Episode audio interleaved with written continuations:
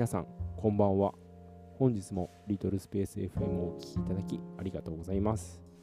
えー、笠原こと笠原が台北よりお送りさせていただきます。はい、えーとですね、昨日7月8日ですね。7月8日に、えー、台湾のせ、まあ、政府が、えー、まあ、政府がね、えー、警戒レベル3、まあ、引き続き警戒レベル3なんですけど、条件付きで、えー、一部解除みたいな、まあ、一部緩和っていうんですかね。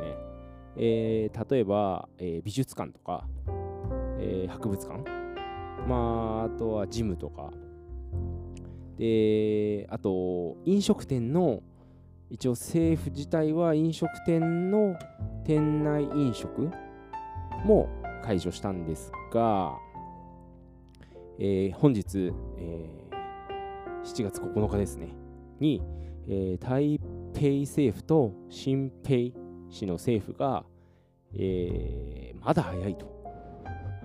まだ早いので、飲食店もやはり引き続き、えー、警戒レベル3のまま、えー、店内飲食は全面禁止と、まあ、した。そういう発表をしましたね。いや、なかなかね。いや、まあ、そう、そうなんですよ。まあ、台湾で一番その人口が多いので、えー、まあ、感染者も多いじゃないですか。もちろん。で、それでもって、えー、ここで緩めてしまうと、また爆発的に、えー、感染者が増えるんじゃないかという、まあ、話なんだと思うんですが、これ多分南部も同じ話で、ただその人口が少ないからちょっと人数的にはね、えー、少ないく見えるんですが、多分割合的には、まあ、さほどのっていう感じだと思うんですよ。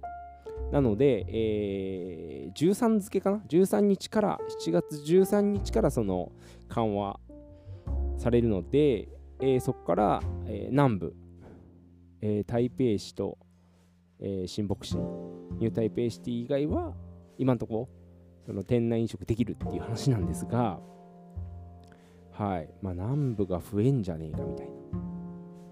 はい。これ、一応、その、延期が、うん、7月末までかな。だまた2週間ぐらい伸びてるんですよ。で、えー、南部がまあ緩まったんですが、またその2週間の間に、まあ、増えてくるんじゃないかと、僕は予想しております。はい。まあ、人口多いから人数多いんですけど、感染者。うん、やっぱこれ割合で見るべきで、そのね、100万人のとこと、えー、なんですか、1万人のとこだともう 100, 100倍違いますから、そこをね、うん、どう見てるのかなと。なので、まあ、台北市と、その、新北市、ニュー台北市は、えー、まあ、その判断は間違ってないんじゃないかと。はい。もうしょうがないって思う。しょうがないもん。もうなんか出さないね、するならもう飲食は禁止にするしかないと。一番感染するであろう、その場所なので。うん。いや、でもね、これどこまで持つかっていう話になってくるんですよね。その資金源的に。もうバタバタ、うん、倒れ、倒れてる、えー、潰れてるっぽいんで、はい。これがね、また、その、えー、7月末になって、またどこまで、えー、まあ、緩和、それとも続けるのか、まあ、はたまた厳しくなっちゃうのか、っていうのはありますね。うん。なので、早くね、えー、えー、ワクチンを打ちたいですよね。うん。で、結構、その僕の周りの、えー、親世代、50、まあ60過ぎの人たちが、なんかみんな打ちたくないって言ってるっていう話なんですよね。はい。まあ、70とかも80とかの人たちはもう、まあ、打ってる人は多いと。はい。で、その次、次はその人たちの番、60代の番っていう時に、いやもう俺は打ちたくないみたいな。私はいいやみたいな。その、両親が言ってるみたいな。話をよく聞くので、いやもう打たないことにはもう話にならないというか、はい、ね、ある程度の人数打ったらもう、まあ、落ち着くので、感染者数は必ず。なので、まあ、そこを目指すというか、まあ、そしたら、えー、解除しても、まあ、そこまで爆発的には広がらないし、えー、まあ、感染したとしても、まあ、重症化にはならないんじゃないかと。そうですね。だからワクチン、はよって感じなんですよね。本当今の状況。まあ、日本も同じだと思うんですが、もう俺も早く打ちたくて、はい。えー、モデルナか、あファイザーですかね、BNT を早く打ちたくて、えー、まあ待ってるんですが、僕今35なんですよ。35歳なんですが、えー、まだまだだろうなっていう、うん、今の状況で。まあ、感染別に怖くはないんですが、こう周りに感染させてしまう、僕が感染したことによって感染させてしまう方が怖いっていう、うん、いやもうね、しんどいなっていう感じですよね。だからレッスンもどうなんだろうな、対面レッスンどうなんだろうなっていう、はい、感じです。うん、まあ混乱状態というか、うん、まあ多分みんな真面目なので、えー、政府がそう言っても台北市がそう言ってるので、えー、まあ引き続き、えー、お持ち帰りのみにするんだと思うんですが、なかなかね こう保証と引き換えじゃないと、うん、潰れちゃうよ、本当に。はい。ということで、えー、本日も、はい、えー、新型コロナウイルスの、えー、話題でございました。いやー、早くワクチンしたい。ということで、えー、本日もご視聴ありがとうございました。それでは皆さん、おやすみなさい。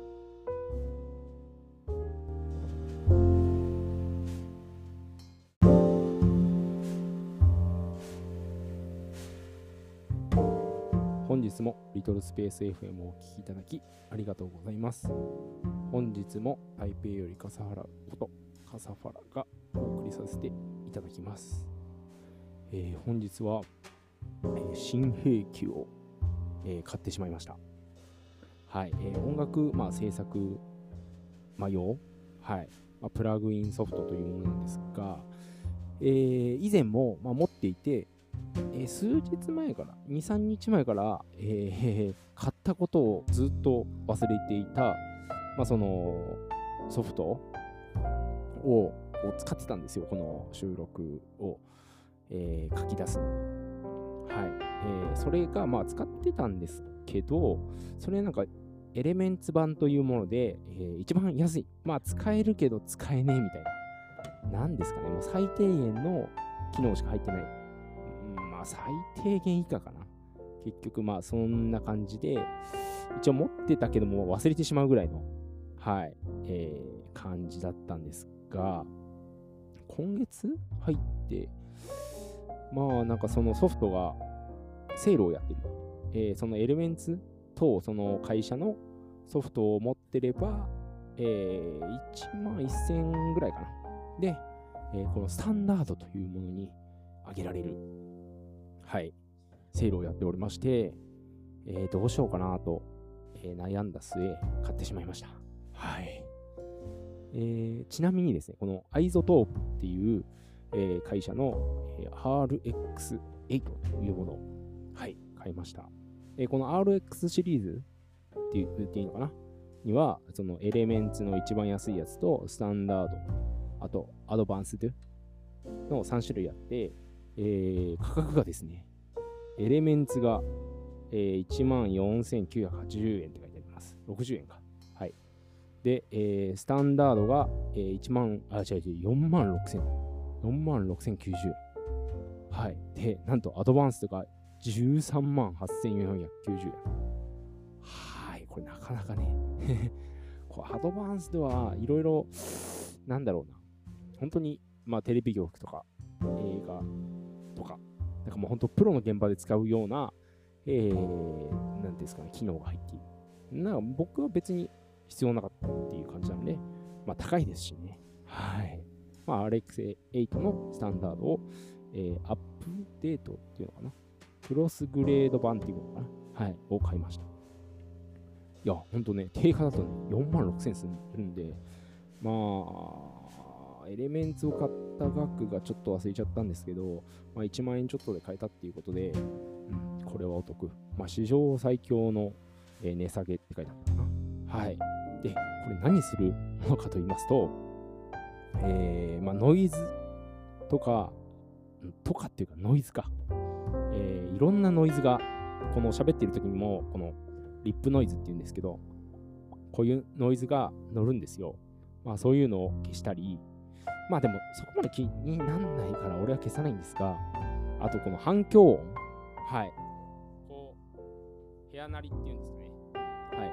えー、リバーブっていうんですけど、あ反響音も消せたり、あと、これね、個人的には一番あの魅力的だったのが、えー、エアコンの、なんですか、ゴーっていう音、まあ、扇風機も風切り音とか、ああいう音を、えー、除去できる。うん、はい。で、まあ、使ったことなかったので、どのぐらい除去できるのかなと思って、こう、なんだ、動画とか見てたら、結構できてて、やっぱなんか、信頼されてる、まあ、有名なだけあるなと。いろんなところで使われてるだけあるなと思って、えー、買いました。うん。このね、やっぱ、ポッドキャストやるにも、このノイズがいっぱいだと、あの、聞き取りにくいですし、まあ、聞き取りにくいというか、もう聞かないくなっちゃうと思うんですよね。うん。あと、まあ、もちろん動画、YouTube 等も、やっぱ音声悪いと、なんだろうな、聞きたくないというか、はい、かなり評価うん、印象悪いと思うので、いや、この音声はね、なかなかね、えー、まあ、大事。はい。ということで、えー、その新兵器を買いました。うん。多分、この、えー、収録にも、えー、バッチリ使おうと思っております。はい。いや、ほんとすごいですよね。多分、なんだろうな、昔の感じで言うと、ちゃんとしたスタジオ、まあ、なんか芸能人が歌ってるような、なんかプロミュージシャンが歌ってるような、あんなような高いスタジオで、ちゃんとしたマイクで、ノイズ全く出ないみたいな。あ、その、なんていうんですかね。えー、いらないノイズ。だからそのエアコンの音とか、えー、は出ないみたいなところで、やっと収録みたいな、はい、感じだったんですが、はい、もうなんか別にちゃんと防音してない僕の部屋でも、あたかもね、えー、ちゃんとしたレコーディングスタジオで撮ってるようなクオリティの、えー、まあ、ノイズ感っていうんですかね、が、えー、実現実現できる。うん、すごい時代。まあ、1万円ぐらいでできちゃうんだから、これ買わないわけにいかいかないだろうみたいな感じで、えー、買ってしまいました。いや、ほんとね、うん、これから、えー、やる、やろうかなと。ポッドキャストとか、えー、動画、はい、やってる、やろうかなと思ってる方は、買ってみるのもいいんじゃないかなと。まあ、1万円ぐらいなので、うん、なんか配信とかも、えー、対応してるらしいので、いや、これね、かなり重宝するソフトになるんじゃないかと。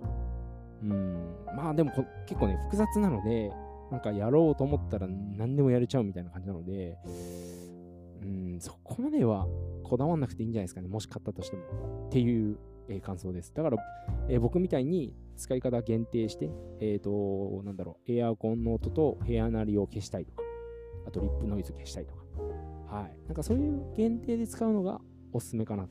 なんか全部の機能を全部で使うとか、もうね、今の時代、なかなかね、大変なので、はい。使いたいところ、えー、かいつまんで使っていくのが、えー、まあ、何のソフトでもね、おすすめです。はい。ということで、ちょっとマニアックな話になってしまいましたが、はい。えー、本日も熱い台北よりお送りさせていただきました。えー、それでは、えー、お聴きいただきありがとうございました。おやすみなさい。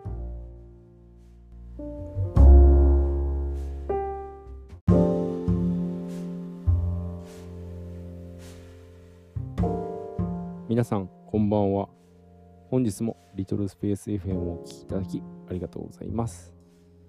台北より笠原こと笠原がお送りさせていただきます。えー、今日はですね、なんと33回目の、えー、放送でございます。なんかそうですね、30回超えると、まあ、1ヶ月経ったんだなと、はい、思う次第でございます。で、今日は何かなんか明るい話題をね、話そうかなと思ったんですが、残念ながら、えー、明るい話題はなくて、えー、またちょっとコロナウイルス、えー、ワクチンの話をちょっとさせていただきたいと思います。えっ、と、僕は、え埼玉の方に、え住民票があるので、え一応ね、その自分の順番が回る前の、なんですか、予約表が、えー、いつ来たんだろう？最近来たっぽいですね。はい、今朝、あの、母親から、えー、写真がね、送られてきて、えー、予約表来たよ、みたいな感じで、はい。で、僕の、えー、市は、ファイザーさん。ファイザー、ビオンテックですかね。ファイザー、ビオンテックの、えー、ワクチンですね。MR、mRNA、はい、メッセンジャー RNA ワクチンで、はい、やってるそうです。んで、なんか、そうですね、その、まあ、台湾では BNT って言ってるんですけど、その BNT の、えー、ワクチンを、えー、何百万本か、えー、本杯、うん、フォックスコンっていうんですかね、えー、アップル製品を、まあ、iPhone か、iPhone を、まあ、組み立ててる、製造している、えー、台湾企業なんですが、まあ、その企業と、あと TSMC、はい、えー、タイ GD、あ、タイ GDN、えー、こちらも、その、基盤系ですね。はい。の、えー、会社。この、本杯と、えー、TSMC が、えー、一緒で、一緒になって、えー、その BNT ワクチンを、はい、買ったという、まあ、買ってもう、なんか荷物は来てんのかなえー、まだ届いてないみたいですが、はい、その、もう買い付けてお金も払ってなのかな。はい。で、まあ、その何百万、300万って言ったかな ?600 万って言ったかな？ちょっと忘れちゃったんですけど、まあ、そのワクチンは、えっ、ー、と、12歳から18歳の、まあ、えっ、ー、と、10代の子になんか先打つみたいな。僕知らなかったんですけど、10代にも打てるんですね。その12歳とか。うん。まあ、それで、えっ、ー、と、それ間違ってたらすいません。だからそういう話を聞いたんで、えー、まあ、それでね、えっ、ー、と、ちょっと若い子たちにも、まあ、えー、ワクチンの、ワクチン接種の機会が回ると。はい。で、まあ、高齢はね、ずっと、高齢の方々はずっとその、じゅんぐりじゅんぐり、えー、90、80、70。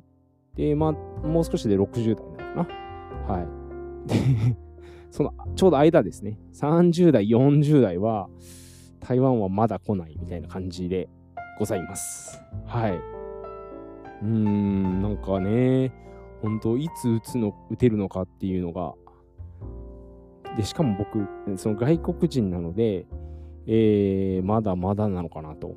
で、しかもまだ僕、保険証台湾の、まあ、保険証が、えー、まあ、台湾も皆保険なんですが、その保険証をまだね、えー、取得してない9月に来るっていう、9月末かな。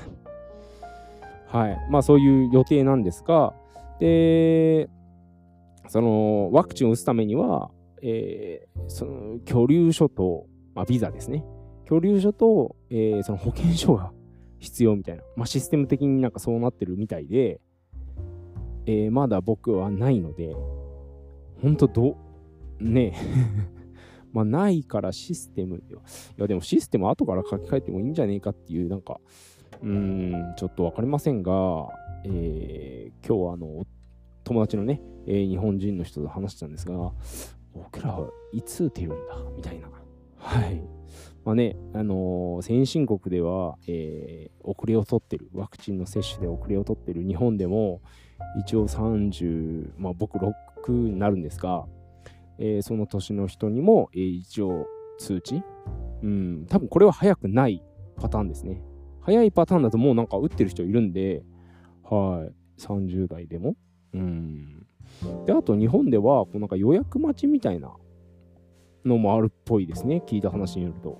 だから打ちたい人が、えー、まあ優先的にこう予約を取れて、で、まあ余った分うんまあ、接種するっていう人が来なかったとかそういうなんか枠をなんか使えるみたいな話も聞きましたね。うん、ちょっとそれ調べてないんで、えー、本当か嘘かどれぐらいはわかんないんですけど、まあそういう制度もあるので、台湾ちょっとないっぽいんですよね。うん、だ僕としては、その、ファイザー、バイオンテックか、えー、もう一つちょっと忘れちゃった。はい。えっ、ー、と、モデルナか。はい。そっちを打ちたいですね。うん。結構さ、日本から、日本からね、えー、アストラゼネカワクチン、AZ、台湾では AZ って言ってるんですけど、AZ をまあ、かなりの量いただいてるので、まあ、まあ、日本からもらったその AZ を打つっていうのもなくもない話なんですが、僕的にはその AZ 打てるってなったら、ちょっと待ってってなりそうですね。うん。やっぱりそのメッセンジャー系がメッセンジャー RNA ですか？うん、そのワクチンを打ちたいので、うん、AZ はちょっと拒否しようかなと。 no thank you にしようかなと。はい。今のところ思ってますね。うん。だから、うん、可能性としては、日本に帰って打つのか、みたいなのも、まあ、視野には入れてるんですよね。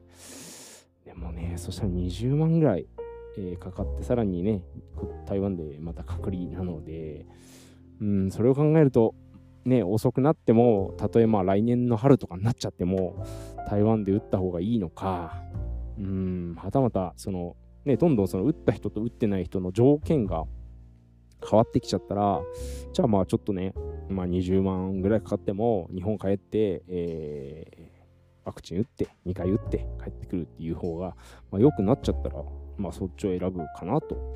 はい。でもこんななんかワクチン打った人は隔離なしとか、そういう条件になったら、またね、あの積極的にあの考えようと、そっちの、えー、作戦を。うん、いや、もうほんとね、毎日そんなことばっかで、ちょっと明日は、えー、ハッピーな、なんか えことを喋れたらいいなと思っております。それでは、えー、またまたワクチン、えー、新型コロナウイルスの話でございましたが、え本日もお聴きいただきありがとうございました。それでは、おやすみなさい。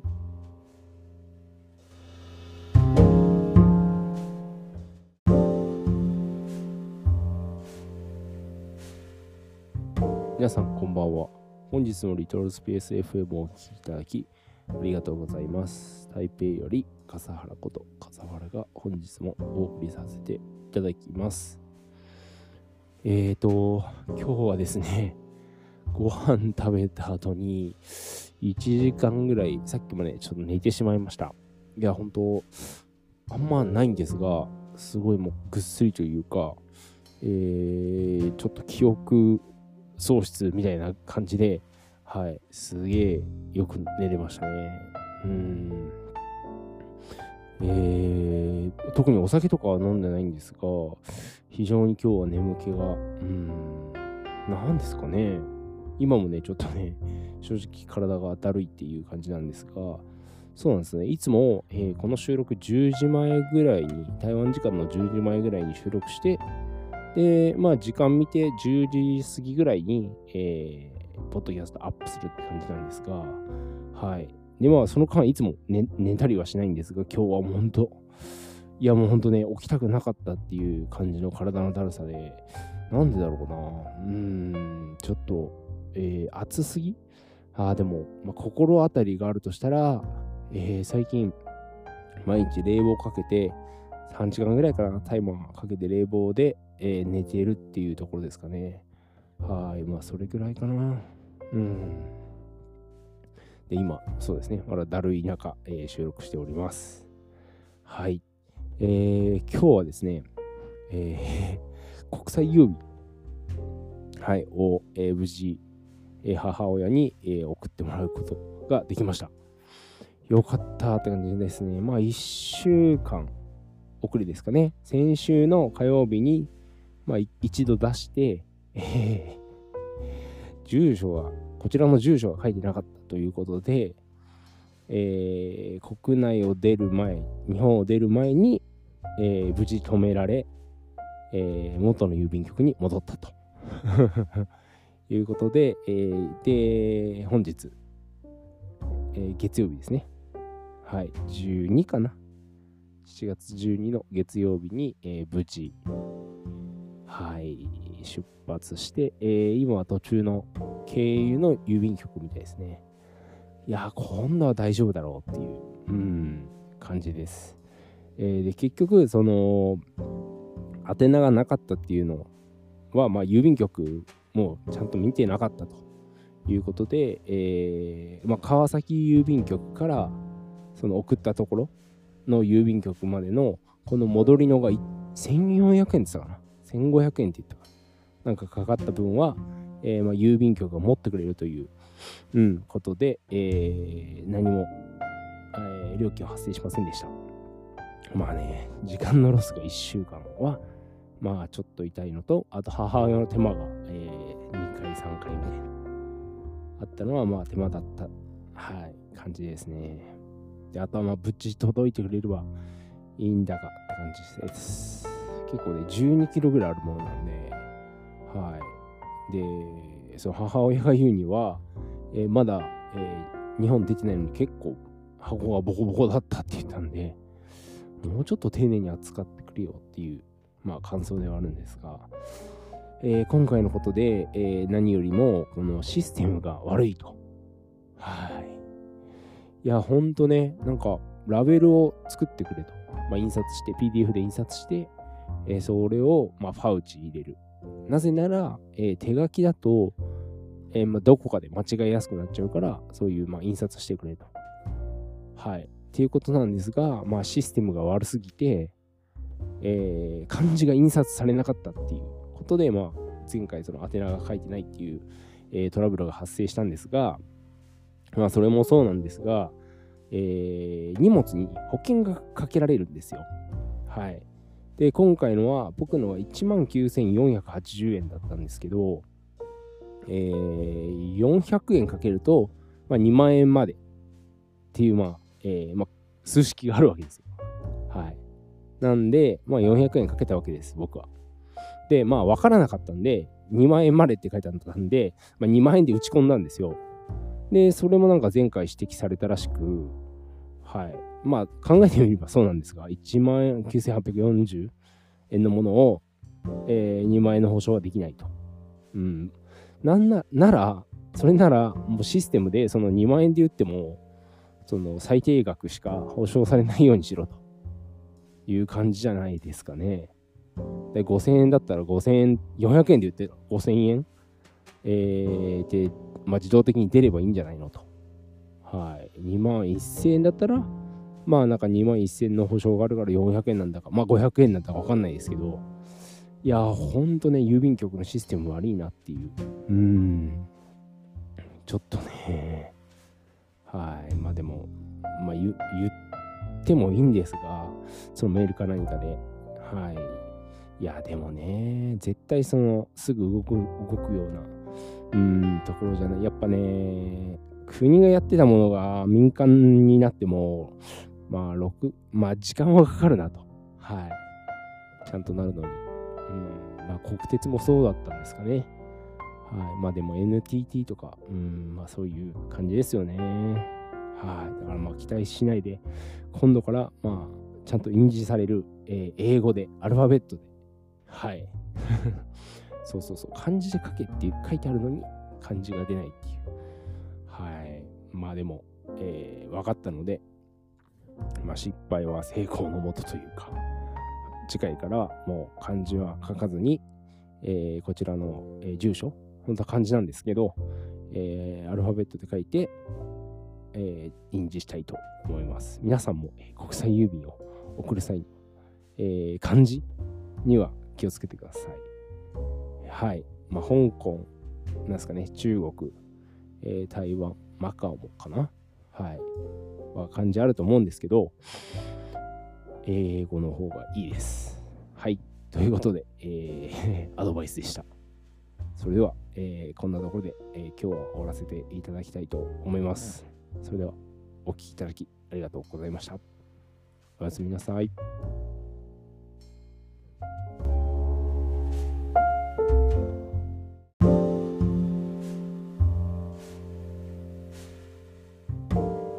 皆さんこんばんは。本日もリトルスペース FM をお聴きいただきありがとうございます。本日も笠原こと笠原が、えー台北よりお送りさせていただきます。はい、えー本日は、えー夕方頃から、まあ昨日も降ったか、まあ大雨でね、最近大雨続きな感じがしますが、えーまあ、ずっとこうバーっと降って、えーなんか空気きれいになったので、えー窓を開けたんですよ。窓を開けたら、こう気持ちいい風がファーッと入ってきて、わあ、これはなかなか、えーレアな、えー台北の天気だなと思って、え開けられる窓を全部開けて、はい、先ほどまで、まあ、換気というか、うん、過ごしておりました。はい。でもこう、ね、ご飯食べて、えーとてもこう心地よく、えー風がね、入ってくるのを、まあ、感じてたんですが、急に、えー不快な匂いが、はい、タバコの匂いがブーンとして、さっきまでね、あの、この、えー仕事部屋も、えー窓開けてたんですが、本当はね、窓を開けてたまには収録しようかなと思ったんですが、やっぱり臭くて、はい、閉めました。いやー、台湾はね、かなりね、喫煙率高いんですよね。うん、あとマナーが悪いっていう。東京はどうですかね？まあ、マナー悪いやつは悪いですけど、はい。まあ、だんだんね、なんかこう、路上で吸っちゃいけないっていうところではもう吸わなかったり、はい、してるのかなと思いますが、結構ね、台湾では、こう、禁止って書いてある、えー、なんですか、禁煙って書いてある。張り紙の下で普通に吸ってたり、はい。まあ、今なんかなん、えー、何ですか、えーコロナなので、えーマスク外しちゃいけないみたいな感じで、けどなんかこう隠れてマスク外して、えー吸ってるみたいな。いや、そこまでするなら部屋で吸えばみたいな感じなんですが、結構ね、うん、吸うんですよ、みんな。はい。ただ、なんか、ここはいいなって思うのが、その飲食店では、えー吸えません。まあ、100%とは言いませんが、えーまあ、基本的に、えー飲食店での喫煙は、えーダメだということで、えーと、まあ、北京、北京、まあ、中国でも、まあ、なんだろう、現代風のお店っていうんですかね。うーん、っていうの、例えば、なんだ、ショッピングモールに入ってるお店とか、そういうところでは、えーダメでしたね、喫煙は。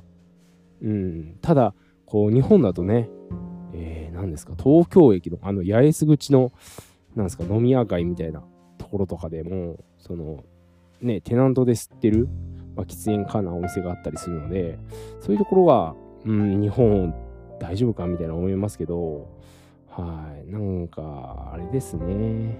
こう、まあ、僕、タバコ吸わないので、まあ、よくわかんないんですが、こう、両方ともなんか、よくわかんねえなっていう感じはありますよね。はい。まあ、台湾だと、まあ、マナー悪いみたいな感じで、けど、えー飲食店では吸えないと。まあ、吸ってるやつ、いや、いねえな。うん。なんかこう、オープンなところでは、吸え、勝手に吸ったりししてる人もいるんですが、はい。こう、部屋？ちゃんとした建物の中とかでは吸ってませんね。うん。昔、インドネシアに行った時に、あの、普通になんかショッピングモール、デパートの、なんか上の階のカカフェですかね。カフェに行って、結構なんか、えー吹き抜けで広いなと思ってたら、普通にみんなタバコ吸ってるっていう。うん。あと、ホテルのロビーとかで、ロビー、廊下でも吸ってたな。うん。あ、北京もあったか。うん。そう考えると、日本は、あ、でも、いや、なんだろうな。うん、どこもあれですかね。吸えるとこと吸えないところがあって、なんか、なんか守るところ、守らないところが。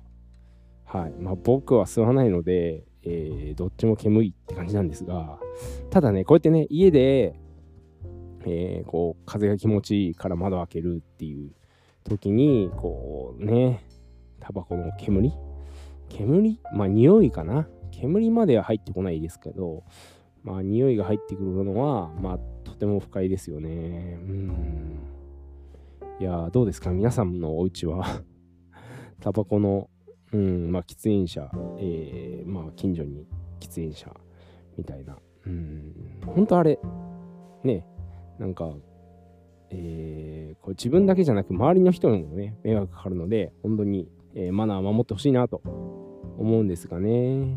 はい。いや今日は図らずも、えー、タバコの話題になってしまいました。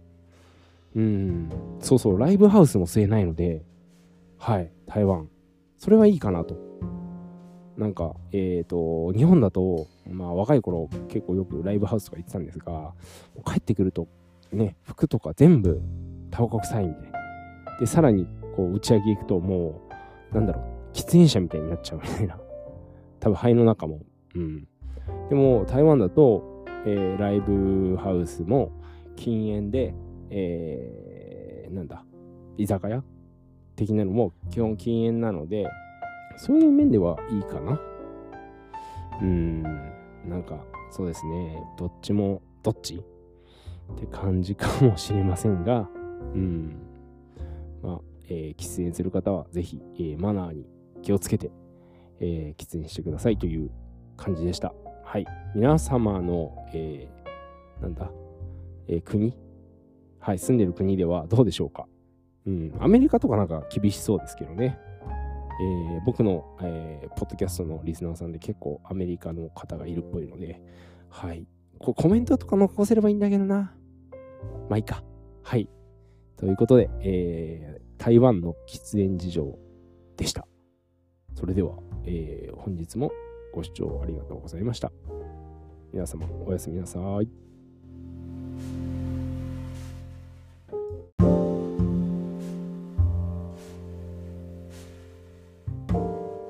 皆さん、こんばんは。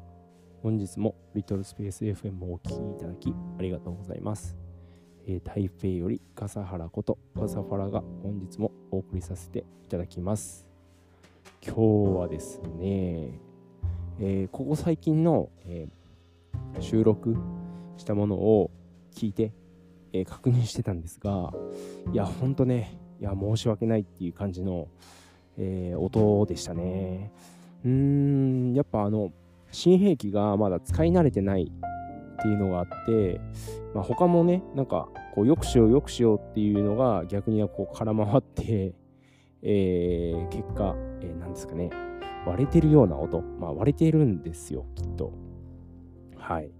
で、まあ、ちょっと言い訳がましいんですが、えー、この収録しているソフト上では、まあ、あんな悪い音にはならないんですよね。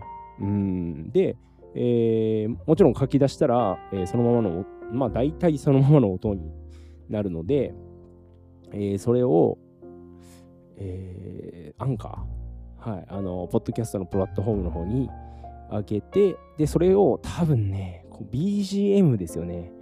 多分 BGM の、えー、音量と、えー、声の音量、あの時に音が、えー、割れちゃうんじゃないかと。うん、まあ勝手に思ってるんですが、まあそれでもね、えっ、ー、と、最初の方、初期の方なんかは別に何もしてなくて、えー、ボリュームをただ上げただけで、えー、なんですか、ポッドキャストに上げてたので、で、それでまあまあいい音が取れてたので、いや、まあ自分のせい なんですけどね。うん、いや、いや、いい音で、まあ、お届けしたいっていう、えー、気持ちがあるので、いろいろ研究してきたんですが、いや、結果ね、なんかやったことによって良くなくなっちゃったっていうのは、えー、非常に残念で、えー、この数回をこう何度もね、こうボリュームをうん調節して、えー、やり直しました。はい。で、今日もね、一応その書き出したら、一応聞いてみて、はい、どうなのか。いやー、確認は大事ですね。はい。元からそうなんですが、うーん、なかなかね、その、時間が取れないというか、うん、まあ、そうですね。言い訳ですね。はい。うん。いや、ちゃんとやっていきます。はい。いや、でもね、こう、面白いですね。こう、自分で、えー、収録したものを聞くっていうのも、なんだこいつ何言ってんだとかま自分で言ってるんですけど、まあ思ったり、うん、あと、なんだろうな、声のトーンが違うみたいな。それもね、多分こう収録それは多分収録の方法の問題なんですが、まあ、機材同じで同じ人が喋っているのに、えー、結構なんかこう低音を聞いてていい、えー、声が取れてるなとかはいあったりするのでいやーまだまだね奥が深いですよね。うん。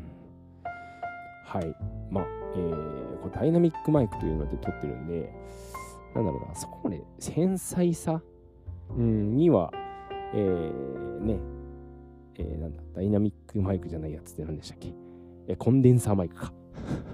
これね、言葉が出てこないっていう。うん、コンデンサーマイクほどではないと思うんですが、まあ、うん、なんだろうな、まあ、まあ、それなりに僕的には満足いく音が取れてるので、マイク自体は別にね、これでいいなと思って。あとは、まあ、機材の、えー、使い方ですかね。えー、ソフト、えー、あと、オーディオインターフェース。今ね、いつもより、えー、取り音は小さく撮ってみます。はい。うん、まあ理由はいろいろあるんですが、まあ割れちゃうのと、あと、MacBook Pro のファンがうるせえ。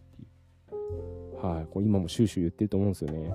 さっきまでずっとね、シューシュー言ってたので、収録はちょっと、えー、シューシュー言わなくなってからやろうかなと思って、えー、放置してたんですが、えー、結局、えー、こうレコーディング始めると、また収集始め始まっちゃう。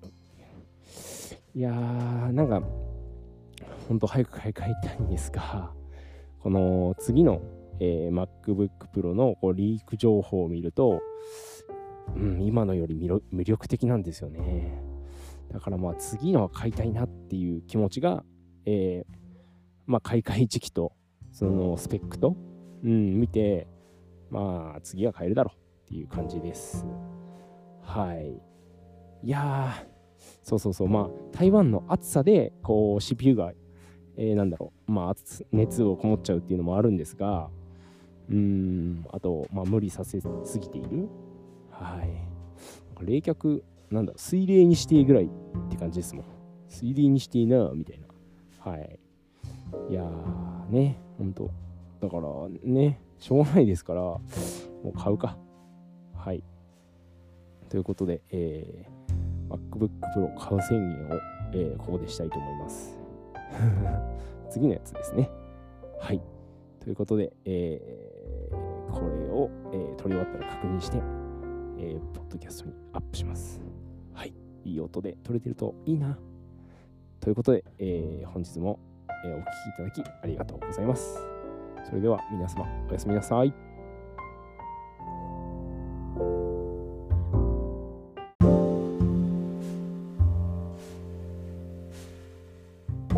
皆さんこんばんは。本日もリトルスペース FM をお聴きいただきありがとうございます。台北より笠原こと笠原が本日もお送りさせていただきます。はい。えー、今日はですね、朝から、えー、昼夜と全部、えー、デリバリーを頼んでしまいました。多分、初めてじゃないかな。こんな3回も。はい。えー、かなりやっぱ便利ですね。うん。まあ、便利なのはいいんですが、えー、今、そのコロナ、新型コロナウイルスの関係で、えー、家のその玄関先までは持ってきてもらえないんですよ。なので、えー、1階のね、あの、守衛の人がいるとこに、えー、テーブルが置いてあって、はい。えー、それで、えー、その配達員の人がそこに置いてくれるんですけど、だから僕は、えー、1階までね、取りに行かなきゃいけないっていう。うん、なんで今日はね、3往復 ,3 往復してますね。あとゴミ捨てに行ったので、えー、4往復してます。はい。まあまあですよね。まあ、うちは4階なので、えー、階段で、えー、行ったりしています。なので、えー、最初かな？最初は、えー、降りるときも階段で、帰ると帰ってくるときも、登ってくるときも階段でってやってたんですが、さすがになんか物があると、えー、スイスイ行けない。まあ、年寄りかよってなっちゃうんですが、まあね、なんか、うん、まあいいかって、あのエレベーター乗っちゃうんですよね。うん、今度全部、はい、階段で行ってみようかな と思います。はい。で、今日はね、うん、イタリアンを食べたんですが、いや、美味しかったですね。まあ、あの、お店自体にも行ったことあるんですが、まあ、ちょっと、ちょっと高めなのかな。はい。ちょっと高めだけど、やっぱ味は、えー、違います。前、えっ、ー、と、なんだろう、家の近くの、えー、比較的、まあそこより安いかな。安いイタリアンを食べたんですが、うーん、なんか台湾式イタリアンみたいな感じで、まあ美味しくなくはないけど、なんですかね、まあ台湾式なんでちょっと、うーん、っていう感じなんですよ。でも今日のは、うん、その台湾式のイタリアンとそんな値段が変わんない気がしたな。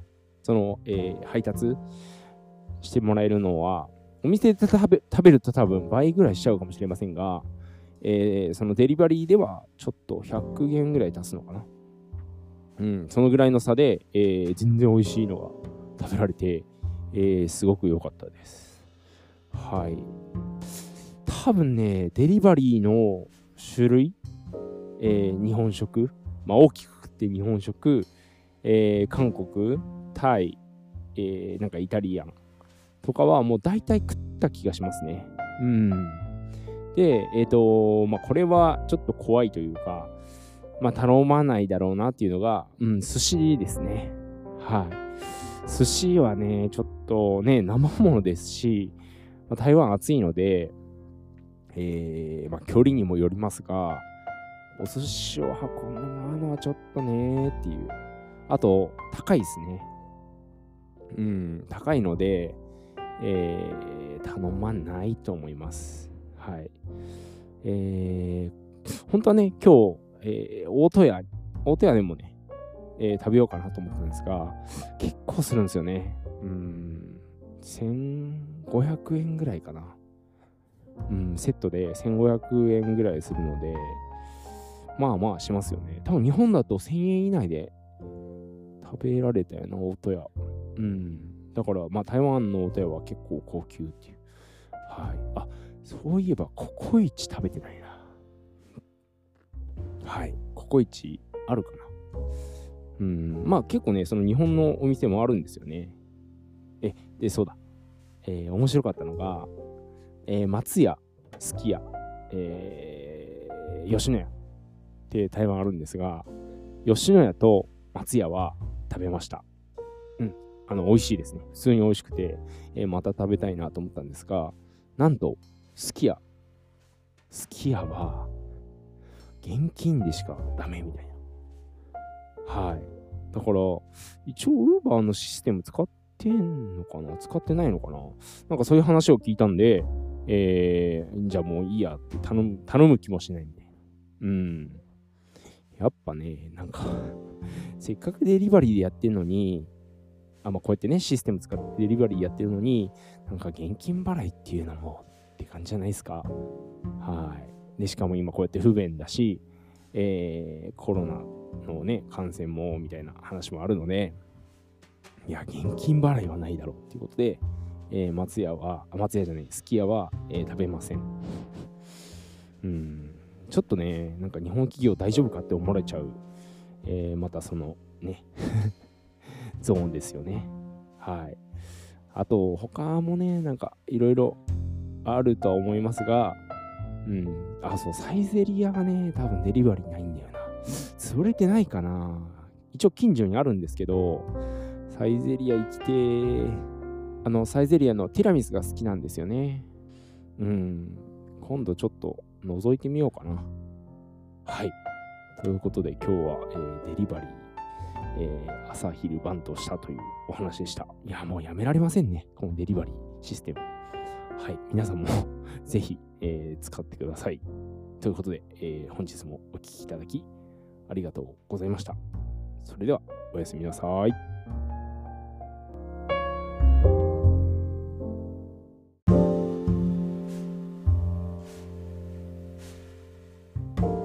さんこんばんは。本日もリトルスペース FM をお聴きいただきありがとうございます。本日も台北より笠原こと笠原がお送りさせていただきます。本日は、え、2021年4月16日金曜日です。なんと、えー、東京オリンピックまであと1週間、はい、のようです。いや、本当はね、えー、去年だったんだ、みたいな。感じですが、で、まあ、1年いろいろありましたよね。うん。で、えー、まあ、無事というか、まあね、開催するということで、はい。えー、まあ、オリンピック自体は別に悪いことではないので、えー、僕は、まあ、えー、見、見たいと思います。うん。で台湾でも、えー、まあ、スポーツチャンネルっていうのに、えー、入っておりまして、なんだ、まあ、野球を見るために入ってて、えー、で、そのスポーツチャンネルなので、オリンピックも見るということで、えー、見たいと思います。で、僕、個人的に好きな競技は、えー、競泳ですね。うん、競泳。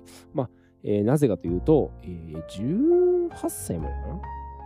僕自身が、えー、水泳、競泳をやっていまして、まあそこから、えーまあ、興味があるというか、うん、自分もやってたということで、えー、まあ見たい。うん、結構ね、僕も泳いでたので、はい。えー、何年か前、2 個ぐらい前かなの、えー、オリンピックでは、えー、当時ね、えー、一緒に泳いでた人とかも、はい、出てたりしたので、まあね、今はもう、えー、今年僕は36なんですが、えー、36で、えー、未だにね、一人、まあ、後輩で、えー、なんだ、現役でやってる人はいますけど、まあ、オリンピックは出てないのかな。うん。まあ、でも知らなくてもね、はい。ココーチはいるのかな？いや、でもその えー、楽しみですよね。はい。なんか皆さん好きな競技とかありますか？あとは何だろうなえー、まあ陸上とかかなはい。まあでもなんかこうテレビ、テレビというかその、テレビって言っちゃうな。はい。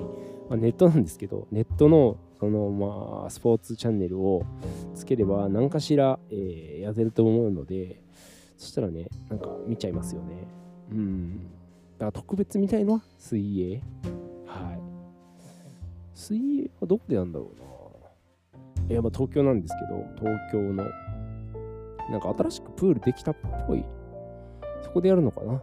うん。昔はね、その、辰巳、えー、あれどこだ木場新木場あたりにあるそのプールで、いろいろそのジュニアオリンピックとか、えー、やってたんですが、当時はそこでやるとか言ってたんだけど、近くにね、プールができたっぽいんですよね。うん、まあ、このね、えー、なんだろう、そのごたごた？ごたごた？うん、このわさわさしてる1年だったので、なんかそういうのもあんまりちゃんと見てこなかった。まあ開催されればいいや、みたいな感じだったので、そうだな、そういえばどこでやるかも見ようかな。まだね、日程とかも よく分かってないので、まあ、それを見つつ、はい。というか今日、あれなんですよね、夕方頃、めちゃめちゃ胃が、胃が痛くて、あんまこういうことないんですけど、うん、胃が痛くて、なんだろうな、こう、掴まれてる感じ。はい。だから、今、あんま調子良くないんですよね。今はそこまで痛くないんですけど、でご飯まあ軽く食べて、はい。で、ちょっと、えー、横になって、えー、今収録っていう感じで、で、さっきカレンダー見たら、はい、オリンピックまであと1週間、みたいな感じだったので、えー、その話をさせていただきました。うん、オリンピック、やっぱ楽しみだな。しかも無観客とか、ね、すごいですよね。そんな広告系のオリンピックを見ることは、いや、できない。今後どうなんですかね。うん、まあ、かなりレア、初だと思うので、いやそういうところにもね、注目してみたいと思います。はい、それでは、えー、本日はこんな感じで終わらせていただきたいと思います。それでは、お聴きいただきありがとうございました。おやすみなさい。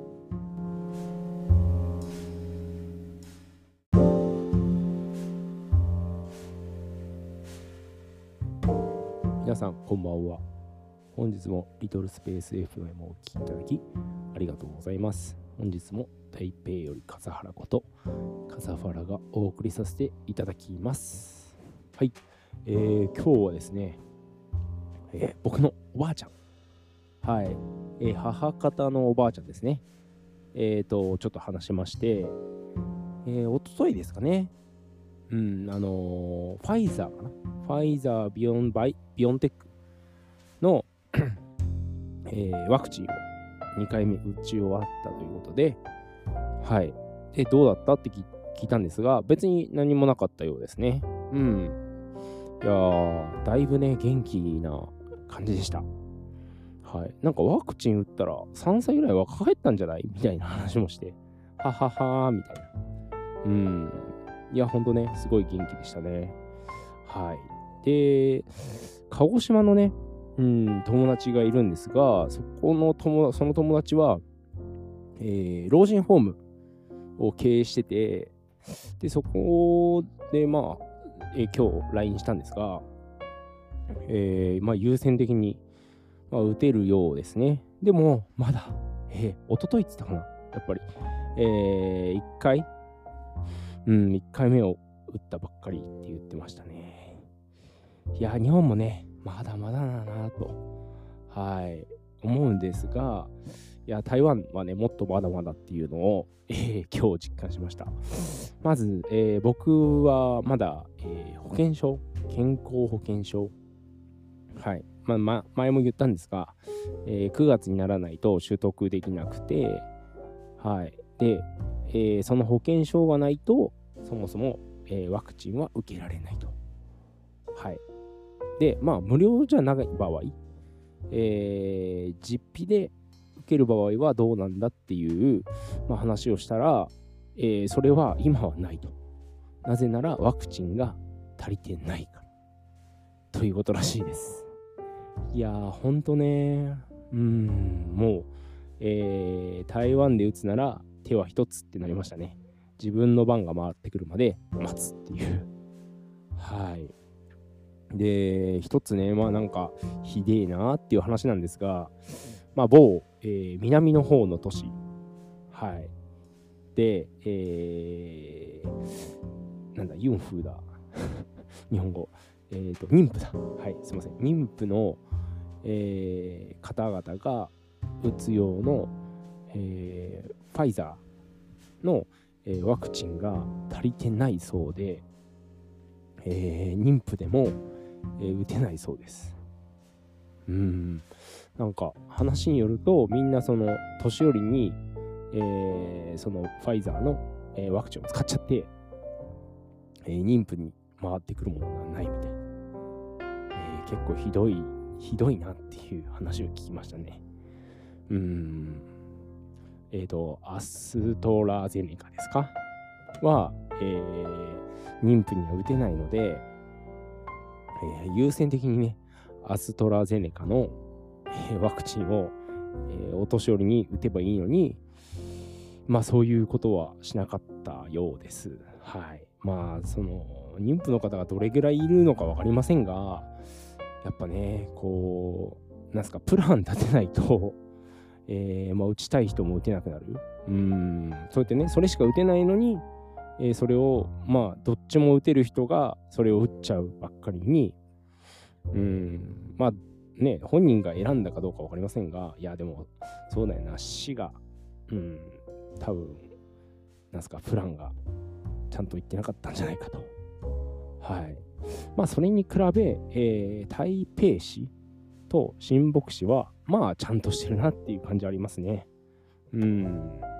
なんだろう、ちゃんと、えー、まあ、お年寄りにはアストラゼネカ打って、まあ、えー、ファイザーも打てるんですが、えー、で、妊婦の方には、ちゃんと、えー、ファイザーの方を優先的に打つと。はい。うーん、まあ僕はまだまだなんで、はい。いや、長そうですね。えー、年内に打てればいいかなって思っております。はい。ということで、えー、本日もワクチンの話でしたね。はい。で、もう一つ、えー、この後、えー、鬼滅の刃、無限列車ですかね。はい。映画で見たんですが、えー、ネットフリックスで、えー、台湾は今日からなんですよ。で、なんか日本ではまだ、まだやらないっぽいんですが、台湾では今日からなので、えー、この後見たいと思います。はい、2回目かな。うん。いや、結構ね、そういうのあるんですよね、日本のアニメは。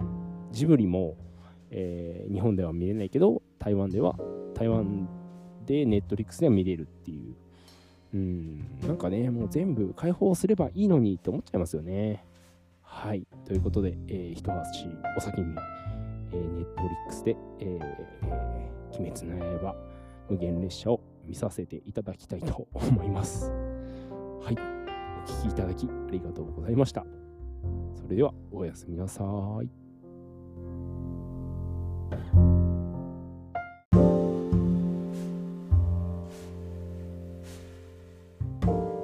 皆さん、こんばんは。本日もリトルスペース FM をお聴きいただきありがとうございます。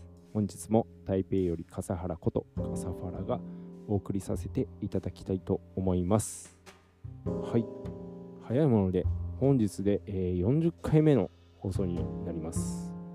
はい。いやー、本当まだ警戒レベルが3なので、えー、外にね、行ったり、うん、デパートに行ったり、まあ、人と会ったり、人と飲み会したりっていうのが制限されてて、いや、本当にしんどいんですが、このね、ポッドキャストを、えー、まあ、ややってることによって、何ですかね、ちょっと気が紛れるというか、うーん、なんかいいですよね。その、えー、や、やらなかっやってなかったことをこの機会に始めて、まあ40回ですが、えー、こう続けてるっていうのは、本当に、まあ、個人的にも、えー、ありがたいですね。で、聞いていただいているリスナーさんがいるっていうのもとてもありがたいです。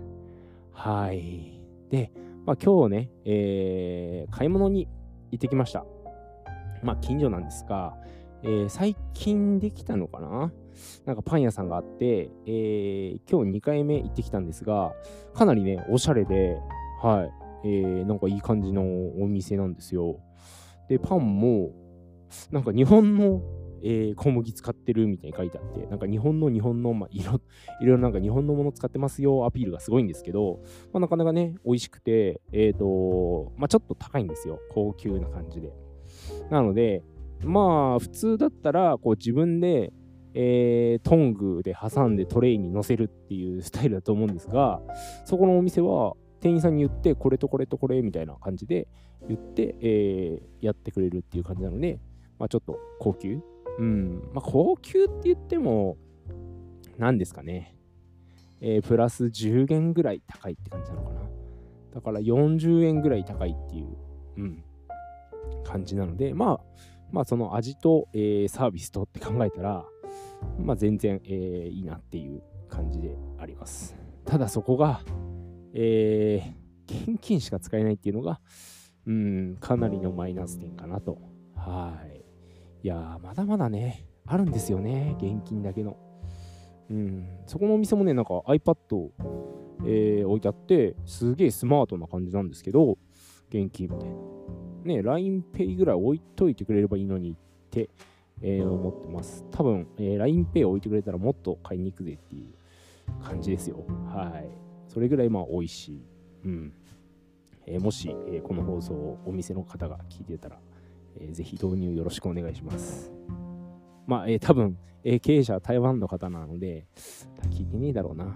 うん。いや、本当に、でもね、台湾は結構美味しいパン屋さん、うん、あるんですよね。パン文化。うん。感じはします。はい。なんだろうな、結構その、えー、百貨店、デパートとかに、えー、まあ、パン屋さん、まあ、必ず入ってたりするんですけど、すんごい高いのとか はい、あるので、いやこれ、うん、いいですよ。たまにね、そういうところも買ってたんですが、まあ、今はね、コロナなので、えー、そんなに遠くまで足を運ばないっていう。はい。ちょっと今考えたら、美味しいパン食べたくなっちゃったな、みたいな。ね。で、えっ、ー、と、まあ、そのうちに、えー、バルミューダの、えー、トースターがあるので、それで焼いたらうめえな、みたいな。うん。あの日本でいうと、えー、先本、えー、先本の、えー、食パンなんかもあって、たまにね、買ったりしたんですが、えーまあ、こうそれもコロコロナで、えー、食べれなくてちょっと残念ですね。まあ、なかなか美味しいですよね、先本パンは、えー、高いですが、はいまあ、その分の、えー、味はあるので、うん、たまに買うのはいいかなと。はい。で、まあ、台湾もね、その、やっぱ生、えー、生食パン文文化、えっ、ー、と、流行、うん、生食パンが流行っていて、えー、どこのパン屋さんでもなんか生生生生って書いてあって、はいまあ、パン屋さんどころじゃないか。普通に、えー、コンビニとかスーパーでも、えー、生、えー、食パン？はい、えー、が売っております。